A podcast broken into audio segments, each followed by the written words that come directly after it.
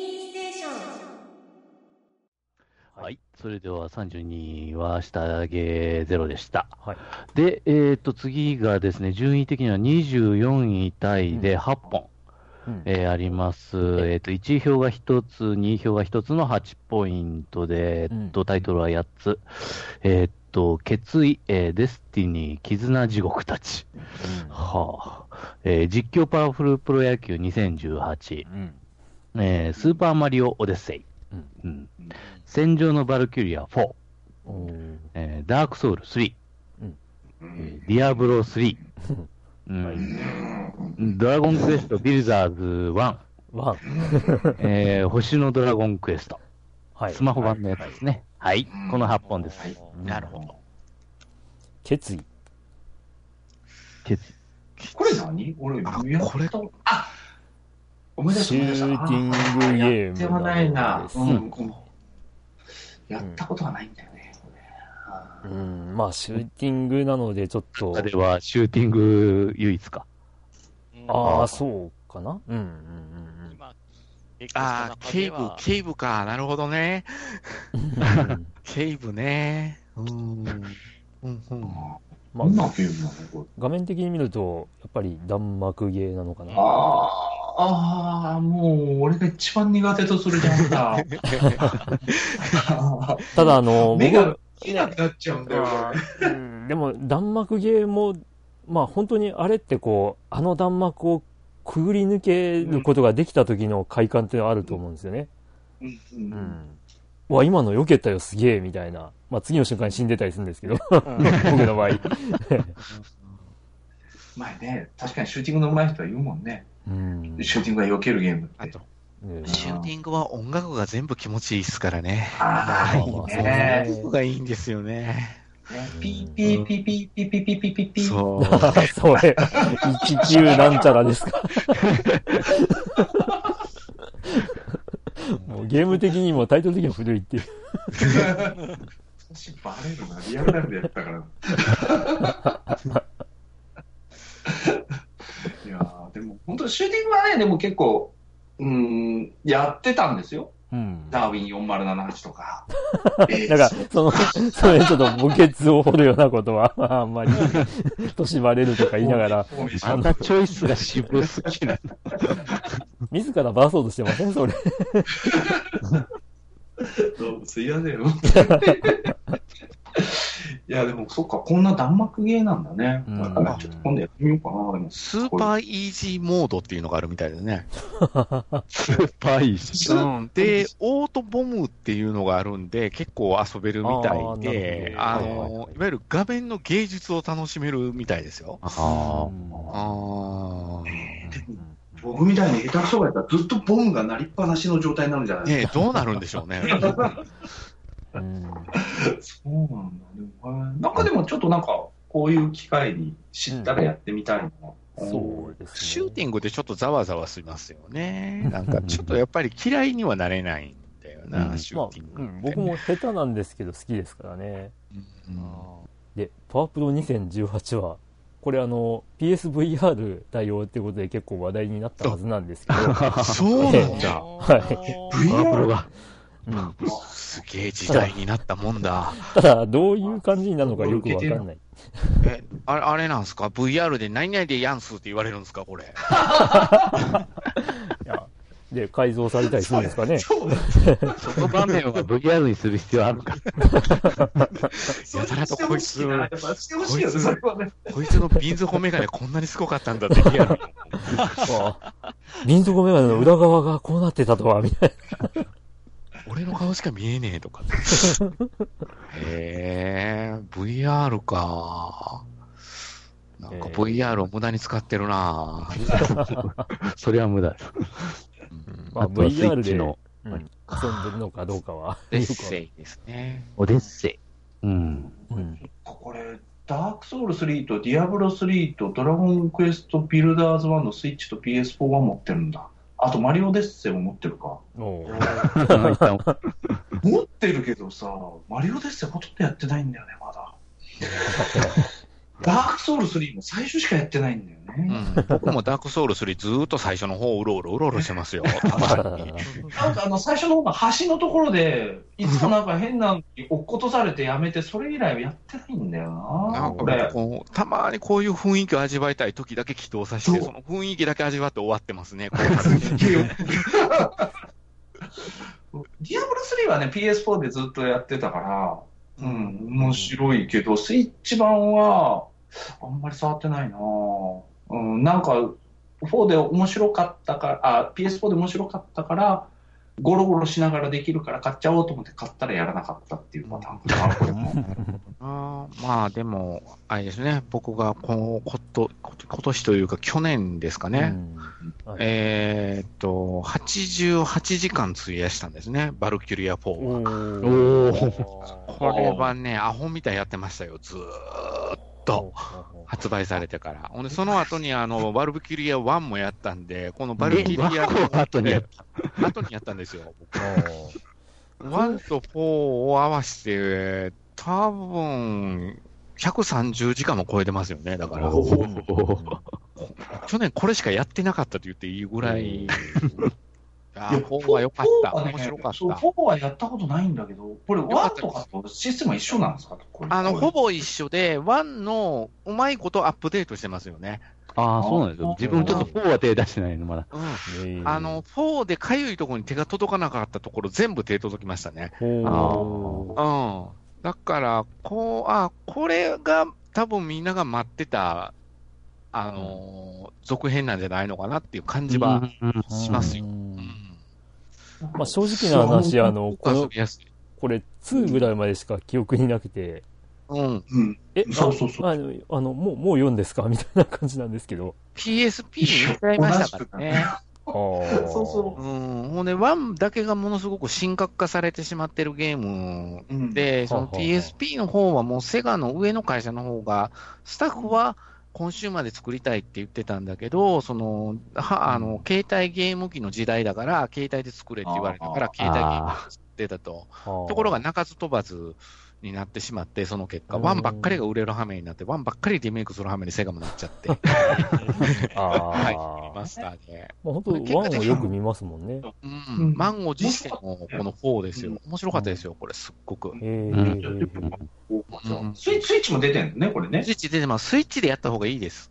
ほうほうん。あもう一個出てるじゃないですか。青の、なん、なんなんだっけ？青の革命のバルキリアはね、うんあの、オープニング、今、あの、いろんな、あれは、いわゆるバルキリアシリーズの RPG 版なんですけど、オープニングってあるじゃないですか、いろんなゲーム。はいはいはいはい。ええ、それが CM なく1時間耐えれるかっていう話です。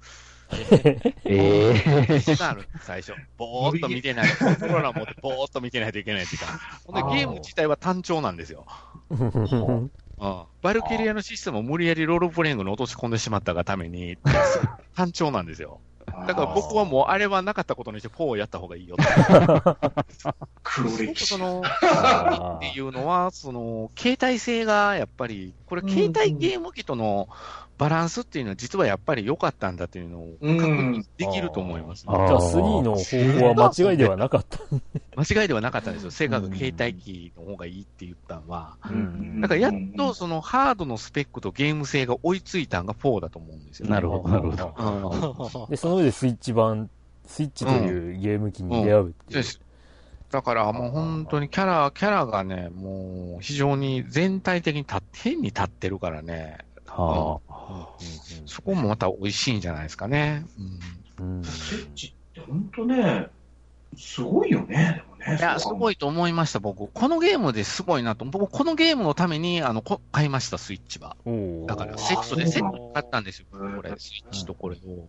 ほんで、あ、スイッチってアホみたいに遊べるわ、みたいな風になって。あ。うん。もうね、あの、発売前かな、あの、なんか、フライングして僕買っちゃったよね。で、延期になって、うせやんと思って、ワールドカップがちょうど始まってたから、FIFA をずーっとやってた FIFA やっちゃダメですね、スイッチなんか。終わらない。うんこれちょっとした時に、その、持ってって、やっぱりパーティーゲーとして、パーティーゲームみたいな感じで、ちょっと何人かいて、そのゲーム初心者の人とも遊んだりとかして、うん。あの、やっぱりこういろいろそういうとこでも使えるし、やっぱ家でもゴロゴロして使えるし、やっぱちゃんと座ってゆっくりもできるし、遊び方を選べるじゃない？ですか。え大きいですよ。う。ん。うん。そそれによってこう買うね、ソフトも変えていくだけでいいから。そうそう。だからちょっとまあ、この辺に関しては、まあ一番ベヨネッタ3がもうここで出るっていうのもちょっとぼ僕の中で大きかったんですけど、バルキュリア4もスイッチで出るって聞いたから、プレステ4は僕我慢したんですよ。ちょっと待った方がいいんじゃん、みたいな。うんただダウンロードコンテンツはちょっと高すぎるかなっていう感じ。ね。えーっとね、なんかね、えーっと、セットで買うと4200円ぐらいなんですよ。うんほんで、あの、水着が欲しいとかそんなんなってくるとよ、あの、2100円ぐらいボられるんですよ。あ、水着ボールなこんな世界。うんでも、でも買っちゃうんだろうな。は い買いました、買いました。はい。俺もおじさんの俺は買っちゃうよな。買っちゃいますね。はい。はい。ビルダーズ1はね、あと面白かったから、うんやっぱ面白かったですか。うん面白かったね。これはだから最初 PS4 で買って、それでスイッ、あ、じゃあビータで買ったんですよう。んうんあうんでこれクロスプレイできると思ったらできなくて。ね。またね。一からやって。これクロスプレイ無理やったんすか？ビータのそうやつ。そうそう。だから勝手に安売りしたから半額になったんですね、ビータで。おお、これクロスプレイゴロゴロできると思って買ったら、あれ、ないじゃんみたいになっうんて。うん あれね、クロスプレイもうちょっとちゃんとね、できるゲームとできひんゲームとあるけど、まあ、いや一個のセーブデータがなんかでかいみたいな話をしてて、まあ、だから無理なんだって言ってたそれでまたスイッチでも買っちゃって、これ。あ。うんただあの、もう完全に、まあ完全に別個に買ってほしかったっていうところが強いみたいですね。でうん、まあ別個に買ってほしいゲームになると、あの、共通点としては、ビータ TV 非対応っていうのがあるんですよ。ああ、なるほどね。なるほどで、ドラね。クエビルダーズはもうビータ TV は非対応だったんですね。あそういうことね。あーはーはーはーまあ、なんか、ソニーとサードパーティーの、あれやね、あの、悩みというか、ま合致性あ、。まあまあそうですうね。ん。まあただビータはこれ、クリンクさんやってたでしょ？ビータ版持ってますよ。うん。ねあの、第一章から済んでないってもいう。持っても、いや、持ってますよで終わったもんね、今ね。いやいやいやいやいやい持ってや。ますよ。いや、あのあれですよ。こう、クエストの目的地までに、こう、道を完全に整備しようっていう、めちゃくちゃめんどくさい遊び方をやって、あの終わらなかったっていう。終わらなかっ いや、でも綺麗に道を作っていってるんです。うん。これもね、僕も名作だと思う。この、このドラゴン。だからやっぱね、ドラクエしてるから、ちゃんと。うん、そうなんですよね。なるほど、なるほどね。あの、こう別にこの、サンドパだサンドボックス系のこのゲームで、やっぱマイクラとか、いろいろ比較する人いるんだけど、え全くそんなジャンルじゃなくて、ドラゴンクエストだから、えうん本当に。ああ、そうか。だから、そう、ああ、そうか、そうか。なんか、そっちで考えると、やりたくなってくるな。あとだからやっぱり竜がいたりねん竜王を倒、ワンはほら、竜王を倒しに行くわけだから、ももう一回。そしたら相手も全部ドラクエの名前だから、やっぱ、りモンスターもドラクエだから。うんうんで、あの、割、割とですね、これ、あの、コマンド式の、こう、ロープレイのドラクエを、ちゃんとしたアクションに起こし直してくれてるっていうところもあるんですよ。うんなるほど。ああ、なるほどね。だから、意外とこう、理想的なアクションゲームのドラクエになってるっていう。うんうん本当もうそんな感じ。だから、その、なんていうの、その、ああいう昔のファミコンテイスト的なものも、こう、残しつつ、うん。こう空気感を感じながらやれるから、ええすごくこう、僕はこのゲームって素晴らしいなってよくうん思うんですよね。ええうんまあ、これはもう、あの、シリーズとして、まあ、ワン、ツー共通なんですけど、あの、使われる BGM もドラクエシリーズから。あの、まあ、ワンだからワンしかとかじゃなくて、か意外と、あの、まあ、中ボス格の敵が出たら、ドラクエ4の戦闘の曲になるとかですね。あの、まあ、いろんなシリーズから引っ張ってきてるっていうのが、また結構シリーズファンとしてはたまらんところでもある。そうね。ううんん。なんかスイッチであるならやってみたいですね、これあは。あ、いや、いいと思いますよ。いや、これもう本当スイッチだったらバッチリだと思う。本当に。ね相性良さそうな気がすうん。相性がすごくいいですね。はうん。まあ、この順位になってくると、さすがに語れるところが多くなってくるという。い。メジャーなゲームが増えてきますね。ええはい。じゃあ、とりあえず24位タイはここらで、はい。えーっと、終わりましょうか。えーっと、はい次は、えーっと、単独で23位。うんえーっと、1位票、2位票、3位票が1つずつ入って9ポイントは、Life is Strange。うん。うんそういえば、あの、この前日さんのビフォーザストームが確か139位タイにありましたね。うん。あるんだけあど、ーあるんですね。あるんですけど、やっぱゲームとして楽しいのは一作目かなとは、個人的にも思いますね、これは。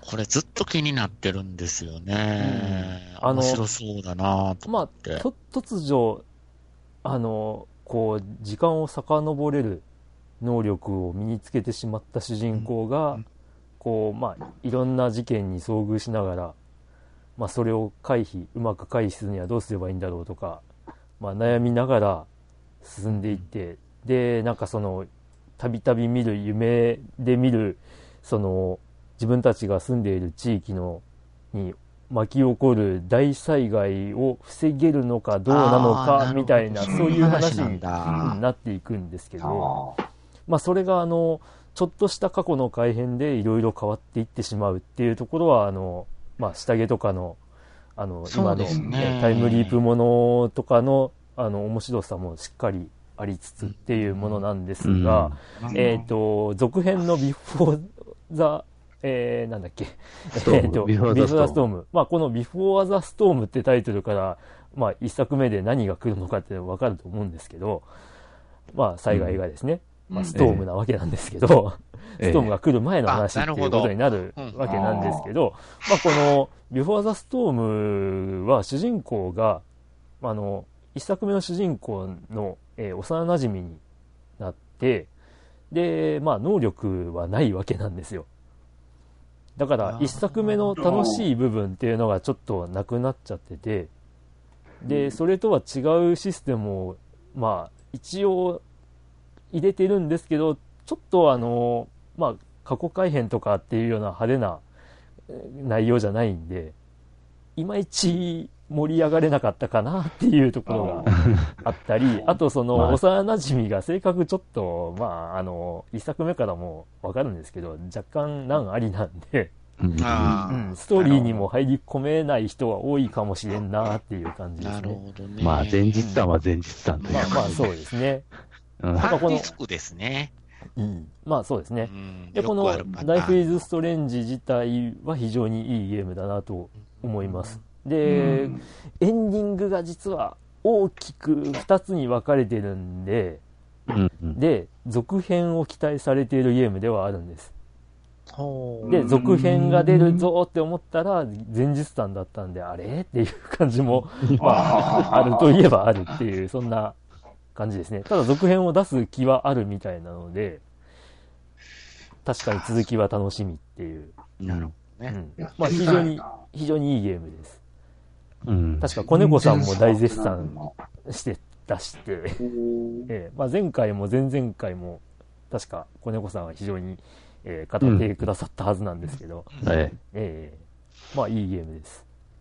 はいこれ何年前に出てるの？大体。え、3年前かな？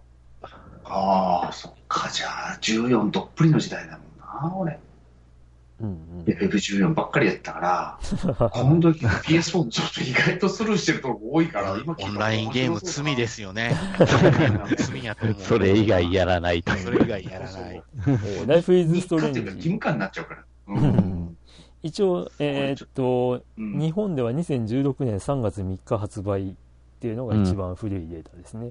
要は昔から僕、このゲームショップに行くと、なぜかこれが目立つところに置いてあって、おすすめされてるのは、うん。あの、おすすめされてるなっていつも思ってたんですうんよ。だから、多分これいいゲームなんだろうね、とは思う。えてうーん。なるほど、なるほど。非常にいいゲームなので、おすすめです。はい。お話としても非常によくできてます。うん。はい。はい。はい。じゃあ23位でしたえ23位でした。はい。では次は22位。これも単独であります。えっと、1位票が2つ入って10ポイント。イース8。うんうん。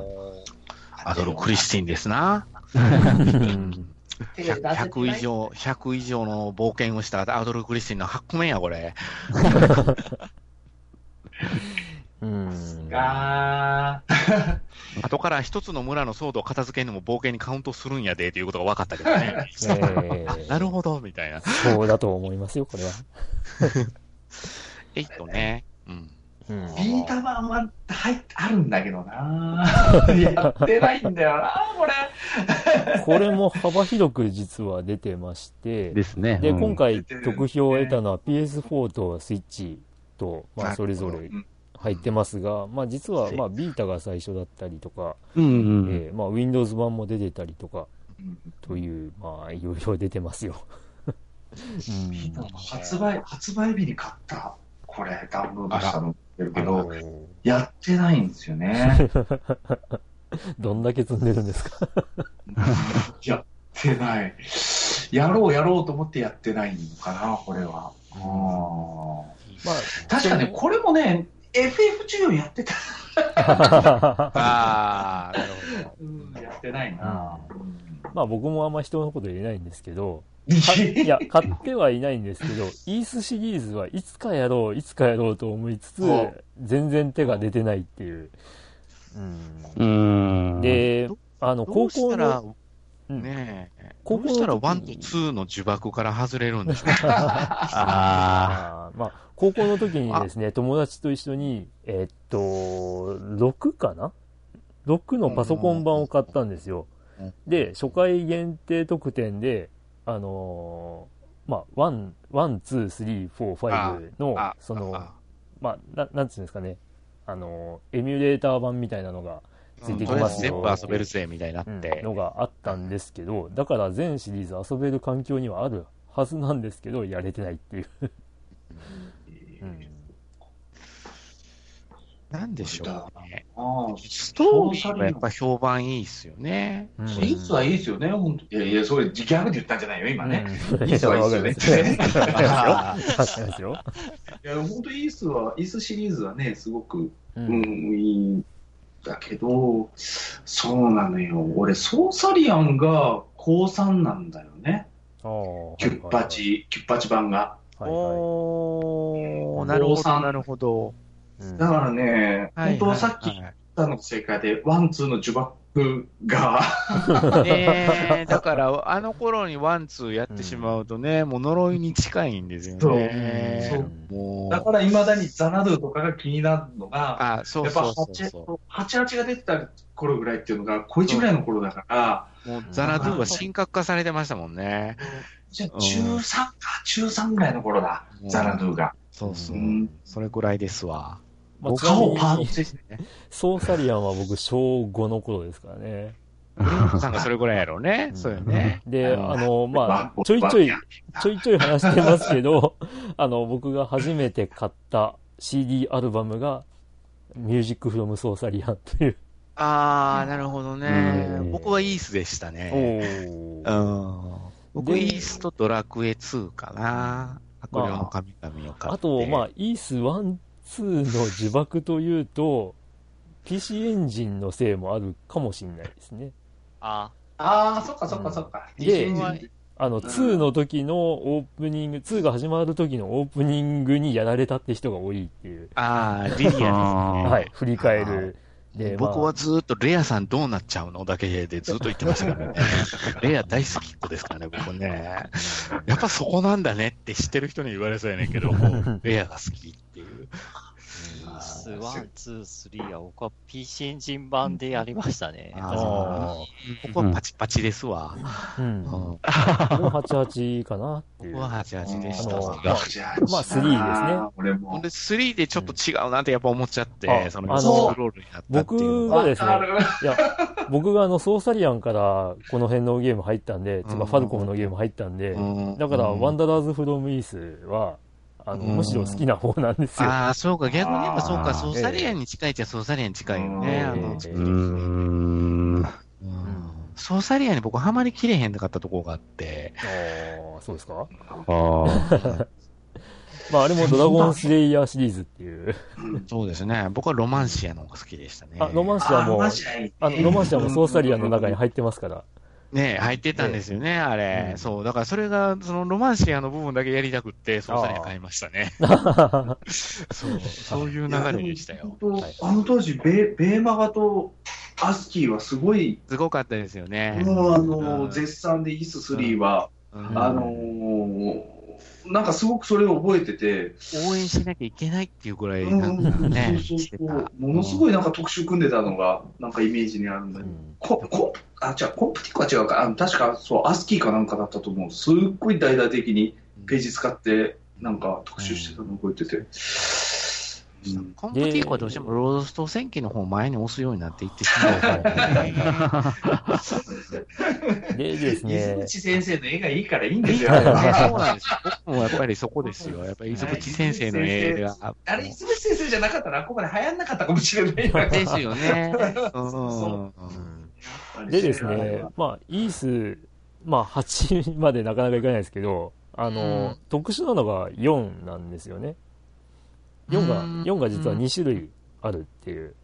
ああ。スーファミ版と PC エンジン版だったかな、で、それぞれ違う作品なんですよね。イース4っていう名前でありながら。うんああ、そうだったかな？覚えてないえね。ーと違いますねですね、PC エンジンスーパー CD ロムロム版がイース4ザ・ドーン・オブ・イース。そうなんだ。で、スーパーファミコン版がイース4マスク・オブ・ザ・サンいううん違うゲームっていう、えーかなり特殊なシリーズですけど、ハルコムのオリジナル開発じゃないんですか？違うんですよ。ああ、そうなんだ。これは初めて知ったな。ああ、はいはいはい。えっ、えと、あでも、対等が噛んでたっていうのは知ってるわ。あス、トンキンハウス、聞いたことあるある。スーパー CD ロムロムはハドソンが作って、うんで、スーパーファミコン版はトンキンハウスというう。セルセタの樹海って4ですか？あ、4のリメイクですね。そうか、砂漠が5ですよね。はいはいあは、あれ、あれ、4のリメイクなの？い。4のリメイクです。あ、そうなんだ。ええへーあうんあ、なるほすげえな、トンキンハあウス。、ででもですね、月これ、間ゲーム算数1、2、3年生とかそういやいやいやいや。や、で でですね、あ東京の、書籍メセルセルセタの樹海の扱いが面白くてですね。あの、うんまあ、P、あの、プレステの、まあ、ビータ版用に日本ファルコムが開発したリメイク作品ってなってるんですけど、ど。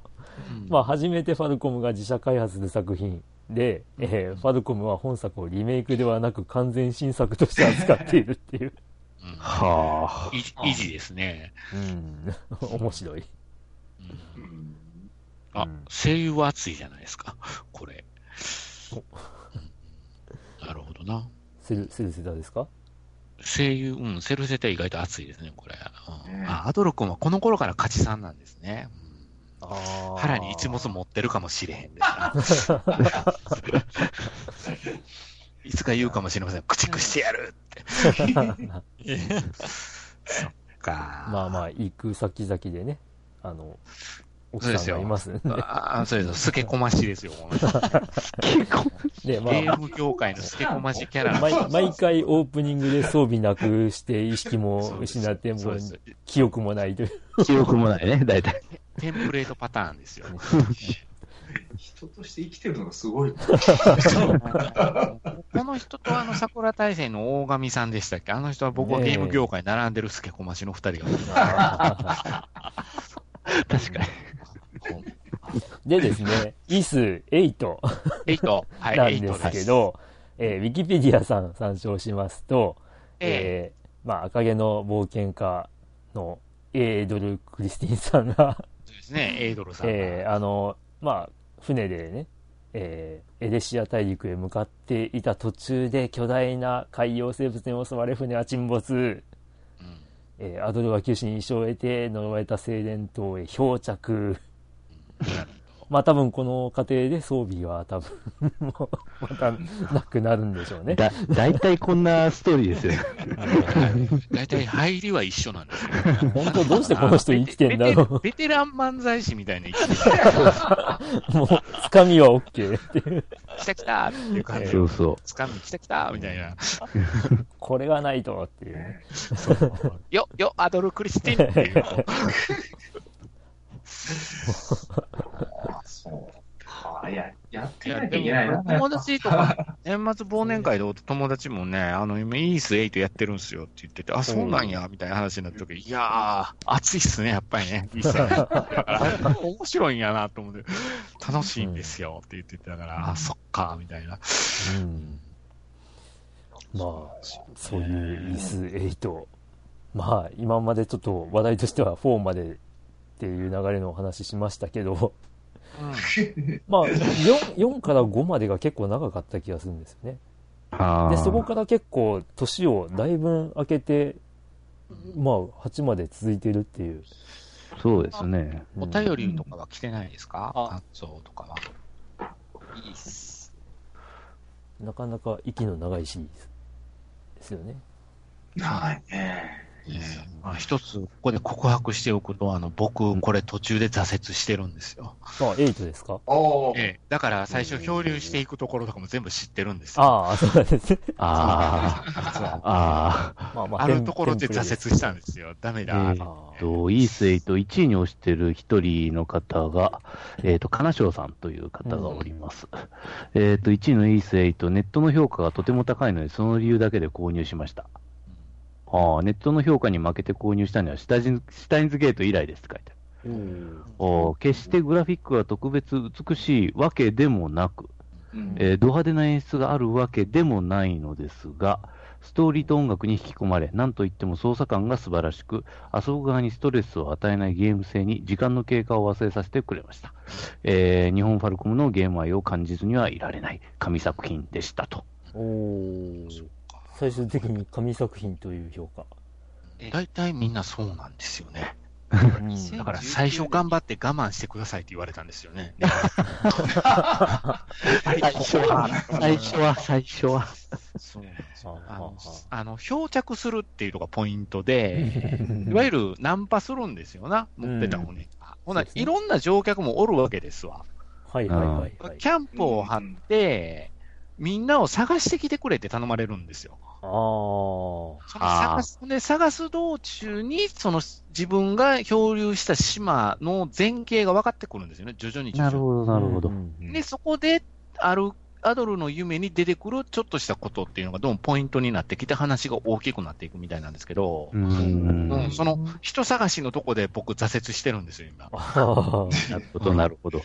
えっ、と、もう一人ちょっと異性と1位に押してる方のメールを、うんえっ、と、ムムクベンさんという方でして、えっ、と、イース8は過去に1、2、3をクリアしてからの久しぶりのイースシリーズとう。んううんん。で、3になって、えっ、と、操作性などは全然違いますが、ストーリーとして音楽がよく楽しめましたと。うん。そういうふうに書いております。はい。うん。だからね、うんあのー一部評価では、あの、ゼルダの夢を、えっ、と、見る島でしたっけ、うん。はいはいはい。ゲームボーイの。あれを彷彿とさせるという声も上がってるゲームなんですよね。うんあこれ、すごく。うん。だからなんか、ねえ、気になるんですけど、そこをとりあえず頑張って、あの、みんな見つけてあげてください。はい。いいですね。今は、そんな感じですかね。はい。はい。わかりました。じゃあ、22位のイース8で、まあ、これは。じゃあ、ええ今度また、数日後僕は神作品だって言ってるかもしれないですよ。もう多分来年の 嫌いじ評がゃないんでね。そう。来年ランクインをするかもしれない。そう、するかもしれない。ええそうですね。はい。じゃあ、次はですね、19位タイのソフトが3本あります。はい。え1位票が1つと2位票が2つで11ポイント。うん。えーっと、じゃあ、えーっと、3本いっていきますが、1本目は、ザ・エルダースクロールズ5、スカイリム。来た。化け物だな。2本目、ポケモン GO。うん。えー、3本目、マーベル、スパイダーマン。うん。ああ。スパイダーマン自撮り撮ってましたね、みんな。うんこれもまだやってないんだよな、いやポケモン GO がここにいて、ね、レッツゴーが結構低いっていう。あー。レッツゴー意外といいんじゃないかなと思ってたんですけど、まあ案何ポ外、ケモンレッツゴー？ええ、ポケモンレッツゴ？スイーあッチで、さっきのポケモンスイッチじゃないんだ。ごめん。ポケモンレッツ、ゴ？ーっていうのが、あの、まあ一番下位にあるんですけど、えっと、うんポケーモン GO あポケモンじゃなかったんだね。はい。ポケモン GO でゲットしたポケモンを、まあ、スイッチの方に、こう、移して遊べるっていうシステムもあっうんうんてうん、ポケモン GO をやってる。る人も多かったから、あの、ポケモンレッツゴー結構来るんじゃねと思ってたら、案外されてないのかなっていう。まあ、むしろポケモン GO の方が、この順位というそうですね。あーでもポケモン GO はね、あれだけいろいろ問題になったけど、今、言う人いなくなったね。でもたまにい、なくなりましたね。でもたまにあの、なんかレアポケモンがあそこにとかで、あの、めちゃめちゃ人が集まってっていうようなニュースも。あかんでもほな。ら、うん。うん、でもそれ逆にいい話題で取り上げることの方が多くなったじゃない？ええまあまあ。ある程度ほら、町おこしとかなんとかで。ね前はマナーだなんだで結構こういろいろ叩かれてたけど、最近マスコミもそういうこと言わないし、ネットでもそういうのあんまり見ないから。ううん。よくまあでも、やっぱり今年、去年のお盆の時期に僕、新宿ちょっと行ったんですよね、東京の方の。ええ。新宿行って、ヨドバシカメラがあるんですよ、駅前に。うんうんうんうん。もうね、あの、ポケモン GO をやってる人でしょうね。こんなにうぞうむぞうがポケモン捕まえてんのかと思うぐらい。同じ動きしてるんですよ。あバイオハザードがここは、みたいな。動きしてたのそいつらを避けながら。でもヨドバシは俺、あれでやった、あのドラクエ、ドラクエ9の時のすれ違い通信であそこうろうろした。したらみんないっぱいうろうろしてた。ね、あれ。うん感じやったよな、ドラクエ9もってそう。ヨドバシの前、そう、確かそう、うろうろした。いっぱい人が立ちんぼでいて、そうええなって思う。みんなスマホしか見てないんですよ。あら、あら。うんあららポケモン GO、実は私最近よく毎日起動してるんですよ。おーお、お、久しぶり。に。なんでかっていうと、うん。年末に、あの、奥さんのお兄さん、義理、うん。僕から見た義理兄が、うん。あの、帰省した時に、義理兄がポケモン GO にハマってて、おー。そしたら義理兄が、あの、フレンド登録しましょうよって話になって、で、フレンド登録したら、お互いなんか、プレゼント送り合えるんですよ。あの、ポケスポットで回した時に、あの、ギフトうんうんが、あの、配られる時があって、で、それを、お互い送り合ってるね、今。だからなんか、自然的に僕毎日ポケモン起動するようになりました。おー まあでそうですね。一緒にやる人がいたらこそって感じもうんありますよね。そう。初期の頃はそういうフレンド登録って機能がなかったんで、うんなかったですね。うんそうそうやったね。そうやった、そうやった。うんうんうんでいつからかその機能が実装されたんで、うん。なんかそういうやりとりが増えたんで、なんか僕も起動するようになったっていう。あうんうんうん。ことは、あれやねうん、ポケモン GO 自体が進化しとるということやね。ああ進化してますし、うんしうん。しばらく起動してない間に、いっぱい種類なんかポケモンが増えてて、あ あなるほど。えー、このコミュニティデイっていうのはな、なんなの？コミュニティ、デイ。ああ、これ、ちょっと僕もも、これはちょっとわからないですね。うーん。ちょっとなんか見てみたんですけどね。うん？まあでもやっぱりまだ世間ポケモン GO やってる人はやってるみたいで、根強いですよ。ええやってはりますよ。ね、さっきヨドバシカメラって言ってましたけど、うん田舎の場合はもう、なんかあの、ポケスポットの周りに車があの、ハザードつけて、路中してるんですよ。なるほど。だからそれで車が2、3台ハザードつけて路中してるの見たら、あ、確かにここポケスポットだなっていうことは今バトル中かなっていうあのはまだまだやっぱ見かけますね。うん大量発生するポイントがあるんだ。あ、そうですね。あの、うん。次元式でなんか、ね、うんうんなんかこうなんだ、うん。卵が孵化して、なんかうん。なんだろう、強敵、うん？ポケモンが現れて、それをみんなでなんかこう共同で、なんか体力削っていくみたいな。うーん。開催日時とかあって、2月の17日日曜日なんていうのとか書いてるけど、うん大量発生ポケモンニティで。ああ、ね。ううんん。やっぱなんかこう、ことがあるんや。えっとですね。のね。まあ、ざっと見ると、毎月1回行われる、うんまあ、イベントみたいですね。そのコミュニテあィあ、イベントなんや。ええあやってんねんな、ほんなら。で、その日限定で多分、その、限定のポケモンが出たりとか、まあ、ここに出ますよみたいな、そういうのがあるみたいですね。うん。まあね、こうやって、もうギャギャなんか文句言われなくなったからやりやすくはなってんじゃない？だもう本当に。なんかこう、全然関係ない人が、あいつ、ちょっと携帯見てるだけで、あいつポケモン GO やってんだとか、指さされたりとかしてた俺俺みたいなやつが通りなかった。いや、でもこれ、とあの配信当日をすごく覚えてるんだけど、配信日の日に、あの、今日ダウンロードできなくって、みんな。ああ。はいこれ、あの、サーバーがパンクしちゃったかなんかで、してたかな。あの俺は確かもう速攻ダウンロードしてたから、うん決定ピカチュウとか持ってたらみんなにギャーギャー言われてたの覚えてるもん。えちょっとしたプチアイドルみたいになってたの覚えてるから。ラーメン屋さんでみんなに、うわ、すげえとか言ってラーメン食ってるのを手休めて、ポケモン GO をやってたっていう覚え。うんうん、でも続かなかったな、なんか。捕まえに行ったら子供たちが10人ぐらいいたの見たら、ああ、俺いちゃいけないんだと思って。ああ、それありますよね。そういうゲーム、それある。確か それからやんなくなったよな。に。なんか、おっさん来たでっていうあの目線ね。そう。まさかね、みたいな。僕、トレーナーなのにっていう主張をしないとダメなんだろうかとか、いろいろなんか変なことをね、こう考えてしまいますね。それで別のとこに巻いたら、あの当時なんかこう、ポケモンレーダーみたいなサイトとかがあって、ああ、ありました、ありまし。たた、ありました。そんなみんな見ながらやってるから、子供たちと一緒に移動するみたいな。そ う民族大移動みたいな。引率の先生みたいになってる。これがもうやらなっちゃったな。うんはい。あとは、どうでしょう？スまあ、カイイリムはもう語ることねえんじゃねえかって語ることないですねゾンビ、ゾンビだよ、ゾンビ、これは。ゾンビ。ゾンビだよ、これは。でも、スパイダーマン今は、でもこれ、配信したりしてる人もいるもんね、スカイリム。まあまあまあまあまあ。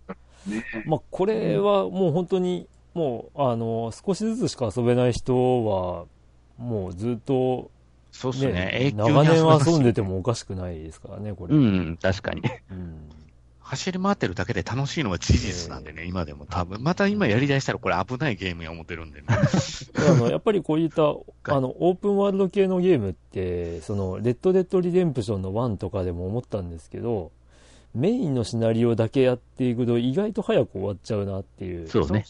だからやっぱり、まあ、あの、FF15 とかでも、あの、こう、寄り道が楽しいみたいな評価をいかに寄り道するのかよくされてましたけど、まあ、やっぱりスカイリムもそうかなとも思うんですうんうよね。んうんだからまあ、だからあの、脇道にそれようと思えばどこまでもそれるみたいな。うん。確かに。僕僕も永久に、うわ、スカイリム永久に遊べると思って、ある日、あの、壁にぶち当たった時ですね、世界の。あれ？いけないと思った時に、我に返ったような気分になって、うんあ、そうだ、ゲームだ。俺ずっと巻き割ってるわけにはいかんわっていう。うん、で、ちょっと、あの、これ止めたゲームでしたね、うん自分の中で。あ、やめとこう、そろそろって。あでもあのホライ、ホライゾンゼロドーンとか、あの辺なんかはメインストーリーだけやってってもめちゃくちゃ長いの。あうあ。ん。ああの寄り道の要素も確かにあるんだけど、うんあのゲームは本当メインのストーリーだけ追っかけてっても結構長くって、それで、基本ゴリラじゃないうん。うん。画像、え、あの、造形が、はい意外と。がなるほど。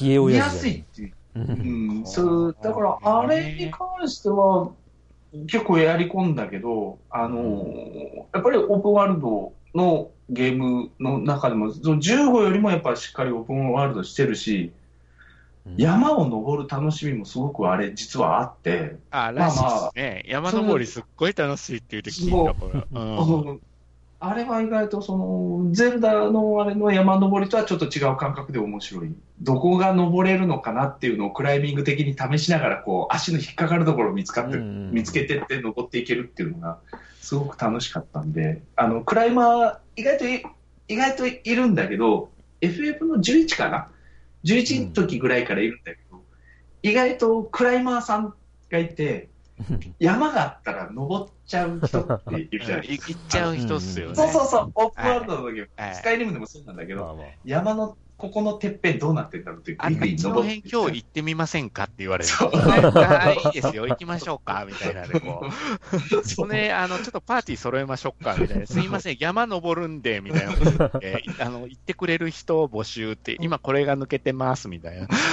そういう、これだったから全然レベル上がってみたいなね。懐かしいな。はい。あれも面白いよね。やっぱ息が長いよね。やっぱ、スパイダーマンもオープンワールドでしょ？だってこれ。そうですね。ねこれはビルを登るパターンなんですかね。ビルの。うんまあ、あの、まあ、アクションとしては非常に爽快みたいですね。で、まあ、なんかすごい非常に明るいらしいですね。あの、スパイダーマンってこう、まあ、あの、映画とかだと結構悲壮感漂うというか、まあそういうところもあったりとか、あと、まあ同じようにオープンワールド系でこういうゲームで、あの、以前はバットマンがあって、はい。で、あれもかなり評価高かったんですけど、バットマンの方はもうひたすら暗いと 言われてて、まあいいことやっても、暗いからうね。ん誰も褒めてくれないっていうところが、このスパイダーマンは何かこう、クエストこなすと、もうそれを見てた周りの人たちがもう拍手喝采で喜んでくれるみたいな、そういうのがあって嬉しいですね。ええで、それでまあすごい明るく楽しめるみたいな、そういうので非常に評価されてるのをよく見ましたね。やっぱクレイジータクシー感は大事なんですよ。ああ、まあそうですね。そうね。って言ってくれる人大事なんですよ、うんこの手のゲーム。うん意外とね、これスクリーンショット撮るのも楽しそうだったから、みんなこう、ねえ、みいんなこうねね、アアップしてるのも多かったし見て、ました面白ね。そうだったよね。うん。レオパールドも出るの？出ないんじゃないですか。さすがに。まあでもあの、映画に出るかもしれないって話ありますけどね。それ嘘じゃん、絶対。いやいやいやいや、なんか割と海外でもレオパルドン好きな人が多いらしいですよ。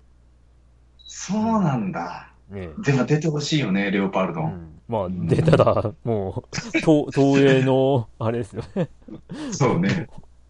あ大手ゲ柄ですよスト出演で、ね、あの当時一緒に、一緒じゃないんだけど、あの当時にやってたので、ジャンボマックスとかもちょうどあの当時 同じブラウン管に映ってたから、ゲスト出演でジャンボマックスも出てくる。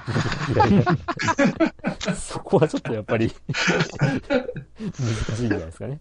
ギフト関係に。完全完全に一部のリスナーを置いてけぼりにして会話してるよ、今。うん漫画が違う。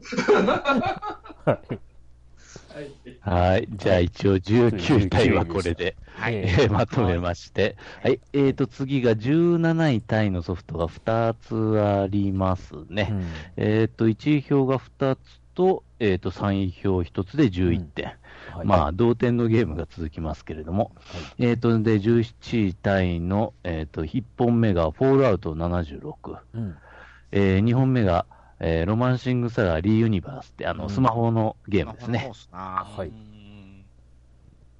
うんこの2本です。フォールアウト。フォールアウトやってないな。4はやったけど、ううんん。76回やってないな。まあ僕があのツイッターでネタとして、えー、フォールアウトってもう76作目なんですか？とか言って言ってましたけど、それはクリンクタン罪やね。え？すいません。いや、一応ネタですよっていう話はしたんですけど。うんフォールアウトはでも、やっててっていうか、4の時によく周りの反応が、やっぱ PC 版でもっと使わないとみたいなのが。ああ、えーうーん、なんかこう、いまいちそればっかりを見ちゃうと、こう、うーん、PS4 でやってるのがどうなのかなとか思いながら、でももう、世界観とかはすごく好きだったんで、最後までやったけど。一応あの、これ、8作目っていう扱いらしいですね。8作になるの？か、シリベガーズスとかもあるからあ、そうですね。ですよね。そうですね。で、まあ、そうか4の次ってことにはなるのはなるみたいですね。なるのはなるんだ。うんあで、これオンライン要素みたいなのがあるんでしょ？なんか。うん、そうですね。70。あまあ、はい他のプレイヤーと取引や協力、戦闘ができるようになったと。うん。一応、まあ、これ避けることもできるらしいですね。ああ、そうなんだ。じゃあ、うんもう完全にオフゲーみたいな感じでやることもできるってこと？みたいですね。まあ、ただ、あの、交流とかあんまりないみたいですね。人間のノンプレイヤーキャラとかは存在せずに、会話が可能なのは、えーっと、あああ、そうなんだ。一部のロボットとか、まあ、人間でないものに限られるとかっていう。え、ってことはもう、いよいよ荒廃した状態になってるってこと？うんそうですね。はいそうみはい。たいですね。ということは、やっぱマッドマックス感を楽しめるのは3っていうことになっちゃうんだ。ああ。う。うん僕は3で止まってるんでね、このシリーズ。うんうん3は永遠に遊べるなと思いましたけどね。うんいつも最終的にあいつらと同じ格好して走り回ってる。前なんでね。それは、えうんティナ・ターナしか思い出さないんだけど。はい。うん、フォールアウトと。ユニバースはやってるっていうか、一応ダウンロードして、たまにガチャ回してはいるんだけど、いまいちピンとこないんですよね、僕は。これが。うーん、面白いんだろうとは思うんだけど、なんかロマンサガ感が、なんかこう、ロマンシングサガ感みたいなものが、キャラクターゲーっていうか、まあファン、ファンゲーみたいな感じなのかな、うん。うん見てるんだけど、もうちょっと何かこう一つエッセンスがあったら面白いかなとは思うゲームかな、これは。ちょいちょいはさ、ちょいちょいは。うん。うんうんうん、まうんまああ、結構あの、あんまり。うんまあ過去のこうシリーズの曲も使われてたりとかっていう、まあさっきのドラクエビルダーズじゃないですけど、そうそうまあそういうところも、まあシリーズファンにはたまらんポイントでもありますね。そう興奮はします、それで。うん。意外に。おおみたいな。おこれかかったみたいな。うん。あるし、うん。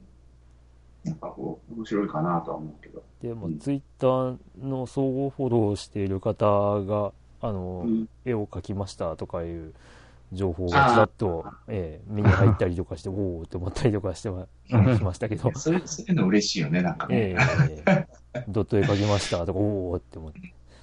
うん。うん。まあ、サガシリーズはね、人気あるから好きな人は本当好きだから、う。うん。ん、じゃないのかな。うん。だって、こう、こういう、こう、なんていうの、まあ、他も出てくるかもしれないからあれなんだけど、いろいろ、ね、スマホで出てるじゃないですか。うん。スクリーンなんか特に。そうだけど、さっきも言ったけど、あの、はいはい。ドラゴンケースもそうだし。はい。そうそう。とか、あの、何、ファイナルファンタジーとかは特に。ええいっぱいあれが乱発してね、いろいろ出出てるからあれなんだけど、うんでもやっぱこう、自分に合った、その、あれさ、なんかソシャゲって探して、一個こう、ずっとうんやるのはいいかもしれない。だけど、ロマサガが好きだからこれをずっとやってるとか、うん。ファイアーエンブレム好きだからこれやってるとか、うん。なんかそういうのは一本、確かにあるもんね。まあそうですね。うん。うん。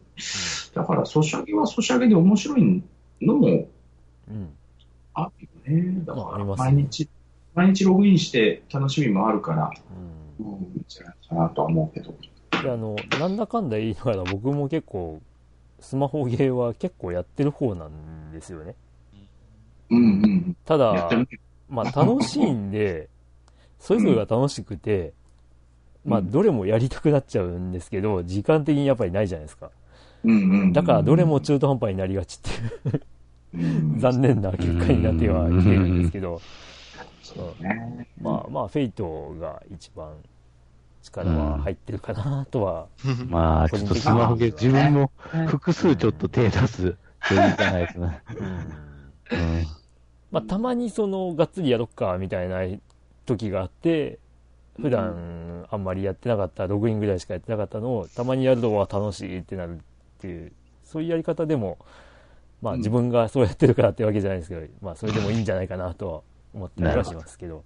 はい。うん、そう。ね。だからそれで、この間開いたのが、あの、ファイナルファンタジーのやつを開いたら、ちょっと面白くなってて、やっちゃって。はい、レコードキーパーですか？そうそうそうそうそう、はいはい、だから全然変わっちゃってたから、ああ、面白いなってやってて、ストーリーを追っかけるのも面白いなと思って、うんうん、まあ、ちょいちょいちょいちょい触ってるんだけど、うん。うんまあそうですね。はいはい。うん。はい、まあ、こんなとこでしょうか。はい。はい。はい。じゃあ、一応17位タイの2本終わりまして、えっ、ー、と、次が16位で単独で1本入っております。えっ、ー、と、1位票が2つプラス3位票が、えっ、ー、と、3つで13ポイント、うん、えー、そのソフトは、マインクラフト。うん。マイクラがここに入ってきました。うん。うん。長いなうん。マインクラフトはいつまで続くのかという。いやもうこれはもうでもずっとじゃない？マイクラは。なんか話によるとって、まあファミステでも話しましたけど、なんか小学校でこれが学校の教材になるっていう話もありますからね。うん、プログラミングの勉強とかで使われるようになる。はあ、はあ、はあ。うんすごい世界だなと思いますけどね。いや、でも実際そのマイ、マイクラだけじゃないんだけど、あの、えー、そっか、クリックさんたちの年齢じゃ分かんないかもしれないけど、あの、ビジュアルベーシックだったりとか、えー、ビジュアル C だったりが出た当時っていうのは、うん、考え方的にはそういうパズル的な感覚で組み合わせることによって、ある程度そのビジュアル的にこう、何？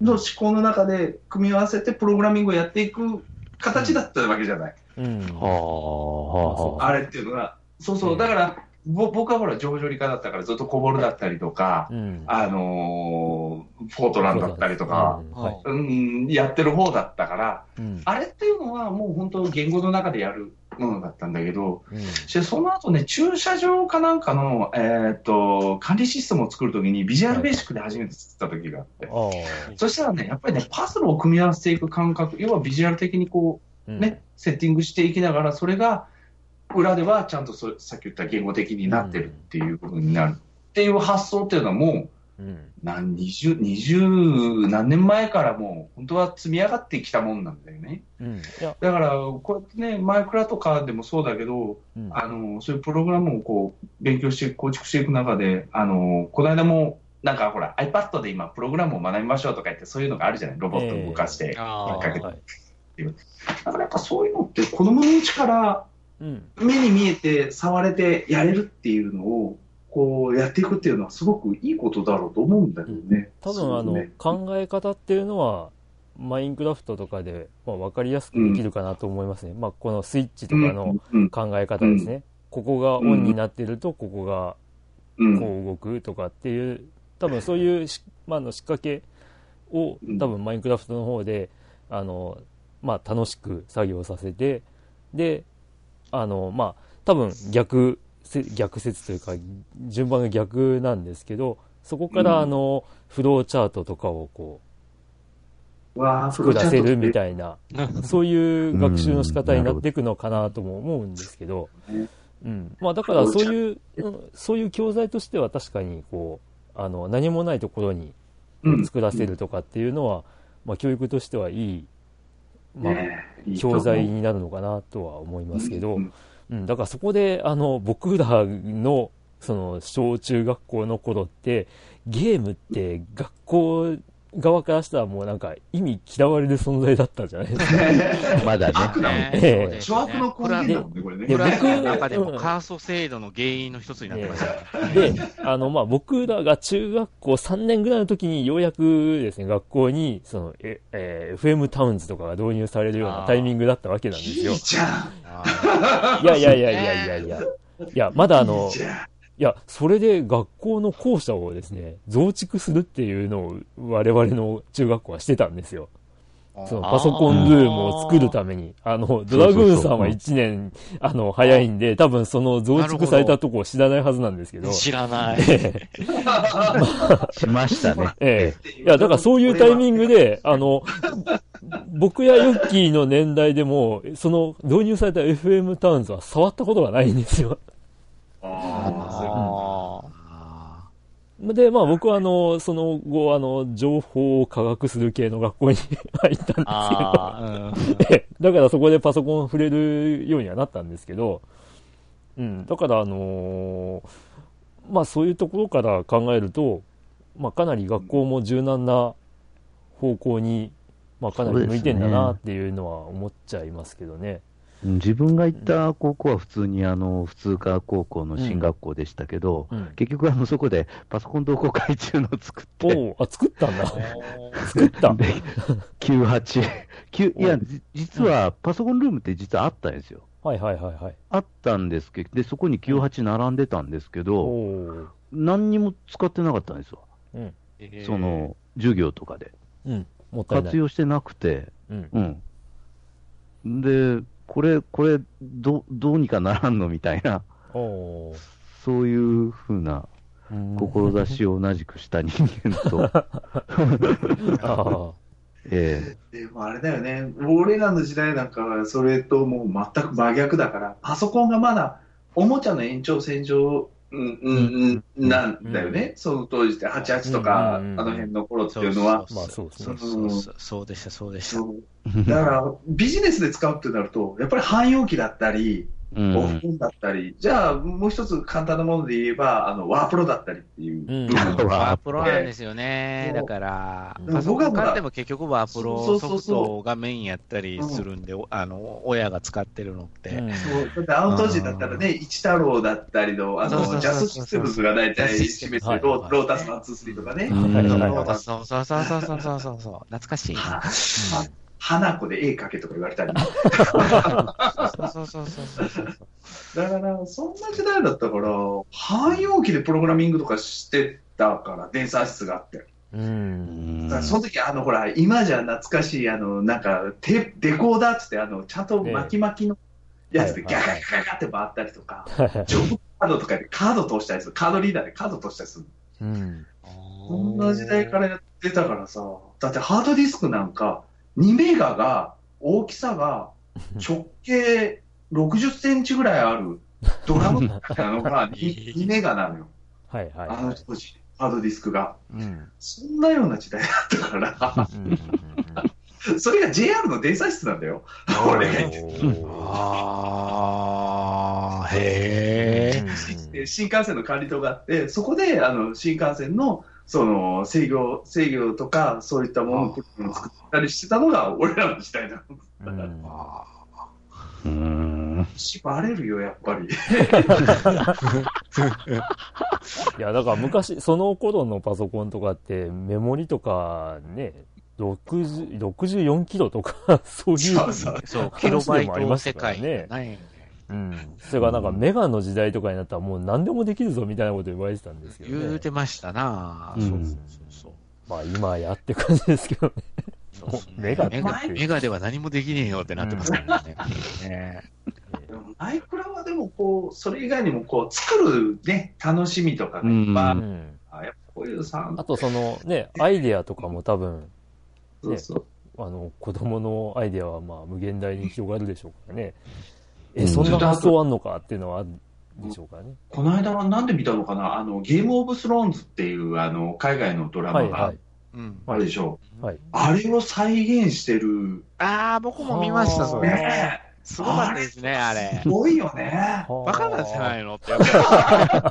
マイクロはね、あるバカなんじゃないのある意味バカです。ねバカなんじゃないのこの人たち。あでもあれ、すごかったよ。キングスランディングなんかもう再現度すごくって、うん、うわーと思ってさ、狂っってる、狂ってるっていうか、もう バカなんじゃないのってやっぱり一言。あまあ、かっこいい意味でっていう。そう。もっといいぞ、もっとやれっていうやつです、昔で言うこういうゲームって発想でね、いろいろ世界が作れるから。長いんじゃないかな。うんうん。まあ、だから教育にはもう、いいんでしょうね、かなり。いいと思う。ひらめきとかね、そういうのを養うのいいですか、なるほど。はい。はい。じゃあ、とりあえず、えっ、ー、と、16位がマインクラフトでしたと。はい。はい、えっ、ー、と、それで14位タイが、はい、えっ、ー、と、2本あります。はい、えっ、と、1票が1つと2票が3つ。うん、で、えっ、と、14ポイント。えーっと、1本目、えー、ウィッチャー3。うん。えー、2本目が、ホローナイト。うん。これですね。はい。はい。キャラが可愛い上に可愛いなんかね確かにメトロイドの僕としてはグッとくる感想が多いぞ。うんとか。の書き方が好き。探索型 2D アクションゲームっていうのいや、これ楽しいパターンですかあそうらね。で、ダウンロード版で1480円とか安いし。ねえ。ねあこれやっぱこのダウンロード専用ゲームって本当にお手軽な価格ですごい遊べるっていうのは増えてきてるっていう印象もあるんですけど、うーん。なんだっけ、この間やったやつ、なんかあの血がピュッて出るやつとか、すぐ死ぬやつ。なんだっけあなんていうの探索していくやつ。あの、あの、錯乱したり混乱したりとかするやつがあって、あれ名前なんだったかな ?PS4 とかでも出てるんだけど、俺はスイッチ版だったけど、名前なんだったまあまあ意外とそういう、あの、血がいっぱい出るとかそういうのって意外と多いんですけど、あるよね。あれ、あれじゃないですか、テーブルトークゲームみたいなやつじゃないんですか？違います？あそう、そのイメージ。いや、なんかね、こう、4人ぐらいのパーティーがあっあ、て、違うか、じゃあ。はい。館のね、当主になるの、自分が。あ、違うな、じゃそれあ。はい。それで、あのーその4人のパーティーを選んで、ダンジョンを探索していくんだけど、うん変なところでストレスが溜まっちゃったりする。まあこれダウンロードじゃなくてうんパッケージ版も出てるやつだからあれなんだうんストレスがすごい溜まっちゃってたりして、血がピューとか出て、いやーとあって。キャラクターのストレスが溜まると血が出るんや。そうそう、それで錯乱して、行動してくれなくなったりする。ああ、錯乱するソーサリアンですな。錯乱する。無事に帰ってきたら、それを癒してやるために、なんか、あの、変な酒場に行ったり、ああ、なるほど。変な酒場。ああ、なるほど。なるほど。を作ったり、いろいろするなるほど。あの、なんか、すっごいダークな感じ兄さん、パフパフしないみたいな子がいるんですね。ああ、そう、います。いるんだ。そういうことですね。いまあすれいますなるほどなう。んなるほどな。それが意外と面白くてやってたかな、一時ずっと。うんうん。ダウンロード版とかも結構ちょいちょいやるのが、あと、あれか、あのーなんか変な、ちっちゃいキャラクターがピュッピュッとか飛んだりとか、名前もわかんないようなやつをやって、あー。うん、はい。一日やってもうそのまま消えちゃうみたいなんだっけ？なミ、ミートボーイじゃないけど、なんかそういう、な。なんかそんなのなんですけどまあまあ、とにかくこう、障害物とか罠をこう、うん避けて、うんうん避けて、とにかくゴールを目指すみたいな、そういうゲそうそうそうーそうそう。ムも多いですよね、今。そしてそれが1000円もしないから、うん、いや、そうですね。日ゲーセン行って遊ぶよりもそれで買って遊ぶ。そうか。価格的にはそうかもしれないですね。なるほどな。で、ホローナイトのその、評価とかを見ると、ちょっとなんか、去年とかでランキングに上がってたと思うんですショベルナイトを思い出しちゃうんですけど、なんか似てますな。うん僕もそれ思い出しましたよ。うんうんうん。空気感っていうか、うんうん。アただあのクション性はこっちの方が高いのかなってショベルナイトの方は、その、もう、古き良きドット絵の世界みたいな感じなんでですけど、まあ、ホローナイトはそこをこう、いかにも現代のグラフィックっていううん。イメージかなっていう。うんうん。キャッチーですよね、非常に。そうですね。日本人も好きそうな洋芸って感じがしますうんうんうんね。ですね。面白そうでも、本当に。うん。うん。で、まあお、手頃、お手頃ですね。ねうん価格もね、本当にいい。まあこう、こういう 2D アクションって、もうやっぱりあの、まあ、多分、スーパーマリオとかその辺から、まあ、なくなんないなっていう。うんもうこれだけ 3D の世界とかを、こうね、作るようにな、なりつつなってるのに、うんまあ、単純な 2D っていうのは。結局、ベルトコンベヤーはやっぱ面白いと思うな、俺。ベルトコンベヤーはまたちょっと違うんですけど、うん。ベルトコンベヤーローグ、レガシーとかあったじゃない？ちょっと前。に。はいはいはい。はい、ローンレガシー、はい。うん。はいあんな感じの、なんかこう、本当手軽で探索型の、こう、ゲーム、あれは死に、完全に死にゲーでこう、何回も何回も世代交代していうん。くやつなんだけど、そういうのってやっぱりこう、飽きが来ないっていうか、手軽にできるし、うん。やっぱとっつきも安いから、やっぱなくならないんだろうな、こういうのって。うん、やっぱ、うん、開発もしやすいんだろうとも思うし。まあまあ、そうですね。まあそうですね、うん、開発のしやすさっていうのもあるんでしょうけど、その、あの、もう、方向がもう限定されるとかですね。うんうん、っていうところもあると思うんですけど、やる側も、もう、これをゲームと、もう割り切りやすい形なのかもしれないですよね。大事なことかもしれませんね。もう最近のゲームで置いて、それって、簡単な縛りになりますよね。その、左右にしか動けない。うん、で、まあ、うん、あの、高さはもうジャンプでしか避けられないとか、そういうところは、もう単純明快。で。すぐにわかるってわかります、実は大事なことで、えー、最近のゲームのこの複雑化してしまってる部分と、パッと見てわかるっていうのはすごくうん、あの、いいよなってやっぱ僕思っちゃうんで、このね、えー、あの、ウィッチャー3で、うん、大変と思いながらチュートリアルやってた身としては、好きなんですけど、好きなんですけどね。ウィッチャー、原作も読んでますからね。ウィッチャー3もやっぱり、ね、去年とかも、去年とか、一昨年だったか、去年ですかね。なんかすごい評価、この場でも高かったですからね。いいですね、これ。いや、面白いよね。面白いですよ。うん。ただね、これね、一番最初がダメで、僕は。あのね、こうあの結局ずっとやっていく中ではいいんだけど、一番最初のあのね、村人が嫌いで、あいつら、イラってくるの。導入がダメなんですね。あのね、やねねやった人はわかると思うけど、まず村に、酒場に行くときに、お前死体くせえとか、お前死体汁、俺の酒が死体汁になっちまうぜ、みたいなとか、こう歩いてたら、うわ、何？寄らないで、か、しかも犬に襲われて、キャー助けてって言ってるから、犬殺した瞬間に、こっちに来ないで死人言われたりとか。バリ雑言しか待ってないんですな、あの村な。そう。あれで、ちょっとね、心が萎えてくんの。あのでも、世界観とかすごくよくって、面白くって。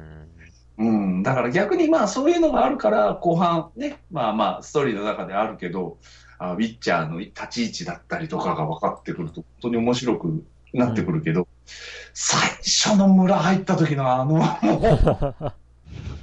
だからこれ最初がハードルがちょっと高いゲームではあるんだよな。これな。ウィッチャーほん、うん、そうなんだよな。ただまあ、やたらとプレステ4で今お手頃価格でよくね、ね販売されてますよね。はいはい、もうそれでゲットしてしまうんだけど、ついつい。だって一番最初の酒場で入った瞬間に、本当あの、死人汁になるって言われた時にはどうしようって。そう、直訳なのか、これは、とか思いながら。その辺問題ですよね。このこのね、タイプのこの翻訳っていうものをね、うん、っていう。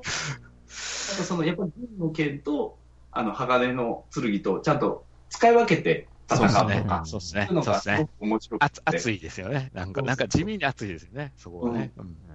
かなとはい。はい。という、うん。2作品ですかね。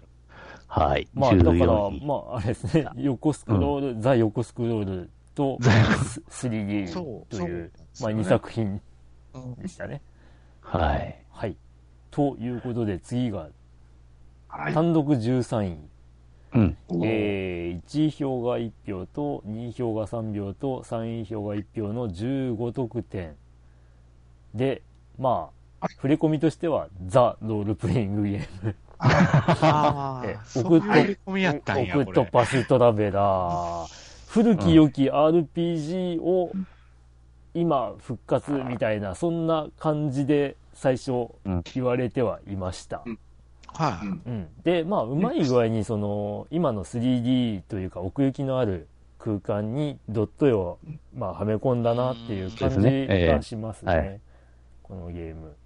ダンジョンの構造とかがねうまくそういう風な感じで作られてて、うん、まあ、ちょっと自分やってないんで、まあ、これが正しいのかどうかわかんないんですけどあのいろんな評判とか、まあ、雰囲気聞く限りはロマンシングサガのシリーズの匂いが非常に強いなですよね。僕もこれ、佐賀の続編かなって最初思ってたぐらいやったんで。ええなるほど。まあ、確かに最初に選べる複数人の主人公、で、それらがまた一つにまとまるとか、そういう流れとかは非常にロマンシングサガっぽいなっていう。そうですね、確かに。ううんん。これ、これヨッキーさんやってたよね。これねええ、もちろ。うんクリアしてましたよね。そうしてます。はい。かなりやり込んだけど、やってみると、意外とそういうロマンシングサガ的なところっていうよりも、うん。んなんて言ったらいいのかな、よ要は落としどころうまいなっていう印象がすごく強くて、へいろんなところで。あうんじゃあやっぱり、こういうタイトルになったっていうのは、サガシリーズではやっぱりないっていう。そのないんだけど、やっぱりそういうところの要素もこうんう、匂わせながら、はいはいはい。だかうら、そういうエッセンスをいろいろ落としどころがうまいああ。かなって、見せ方とか、やっぱりそのストーリーの持っていき方だったりとか、うんうんううんうん。ん、はうまいかなと思った、すごく。うん、だから、いろんなその JRPG を、その詰め込要素を、美味しいとこをちょちょいちょいをエッセンスを詰め込んだ宝箱みたいな。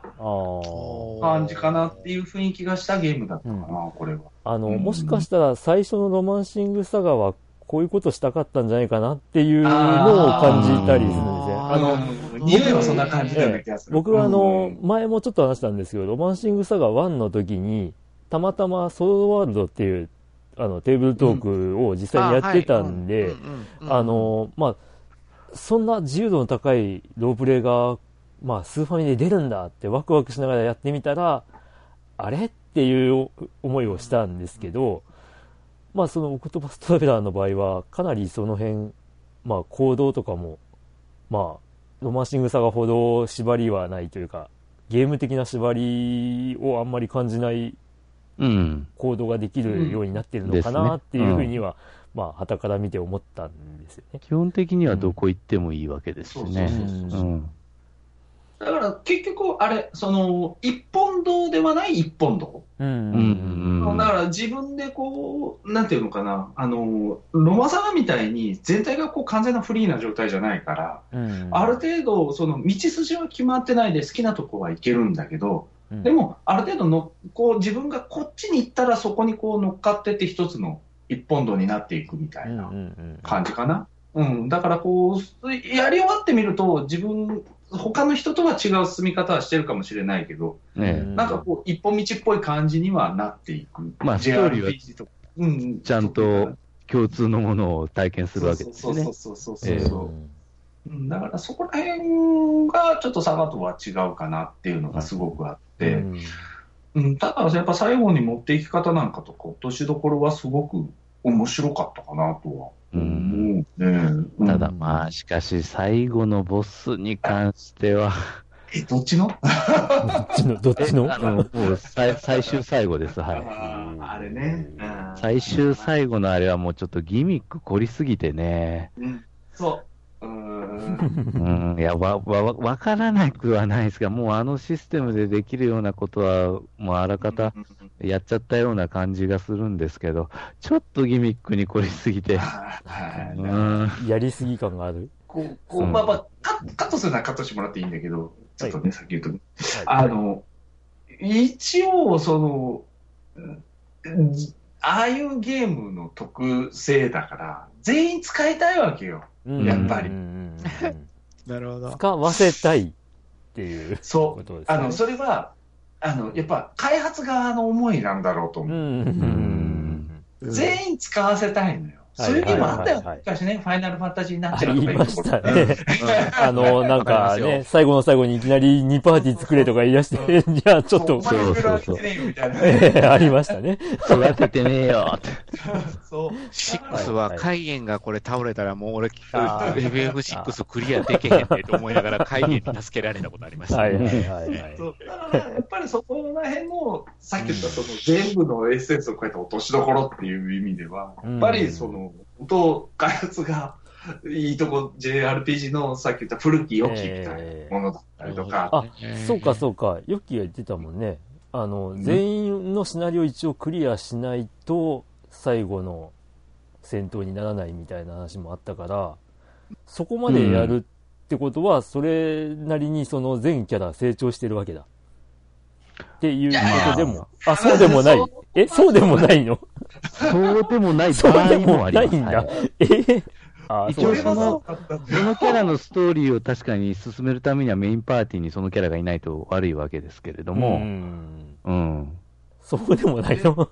そうあ意外とその残りの人間が強ければご利用しが効くようなあそうそうあはいあ。その通り。なるほど。それで意外とこうジョブジョブ的な要素の組み合わせとかうんがうんやっぱり古き良きね、うん。あのロールプレイングに似た SS があって、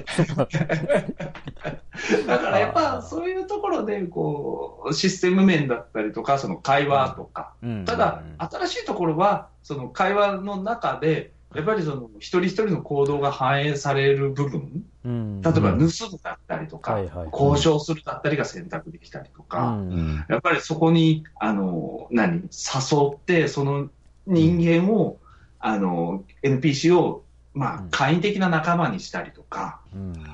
説得したりとかいうことが、こう、ちょっと現代風なところも加わってきてるのは、まあ、あって、そこがまあ、いろいろ、うん。そこが、えっと、野田さんが言ってた、あの、一本道にはなるんだけど、そこに至るまでの行動がそれぞれ違っているから、まあ多分実況プレイヤーとかが、こう、うん。同じ、あーまあこのゲームをやってるそとう、行き着く先は一緒なんだけど、やり方が全然違ってるとかっていうゲームになってるっていう感じなんですだから結局盗める、盗めるんだよね、うんキャラクターから。はいはい。そしたら、ものすごい低確率で盗まなきゃいけないものがあったりするわけ。えそしたら、普通だったら、リセットゲーになっちゃうよね。はいはいはい。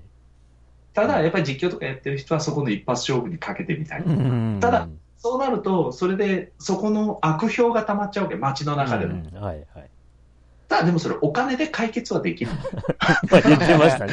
酒場で金払えばみたいな話そうしそうそう。ただね。からそういうのもあったりもするから、うんまあまあ、面白いけど救済措置もあるよみたいなところで、まあまあ、だからさっきも言ったように、その、一本道には、うん、うんにはな、な、なってるんだろうと思う、うん自分の中では。でもはいはいまあまあ、もう、プレイヤーによって変わってくるみたいな。やり方は違うよってうんいう。違うよって感じかな。はいはい面白かったですよ、これ、へー本当に。へうんーいや、興味はあったんですけど、これ長そうだなって思ってスルーはしたんですけどね。同じ理由、僕も長そうだなと思ってスルーしました。でもただ、意外とヨッキー、意外と短期間でクリアしてたなって思ったんですけど、ああ、まあ、そがの確かに、うんうん合計時間であればレベル上げをかなり含んだので、がっつりはやったけど、でも普通に、うんそのストーリーだけ、最終ボスとかいう話をなくなれば、そんなに時間はかからないかとそ。うーんう。うん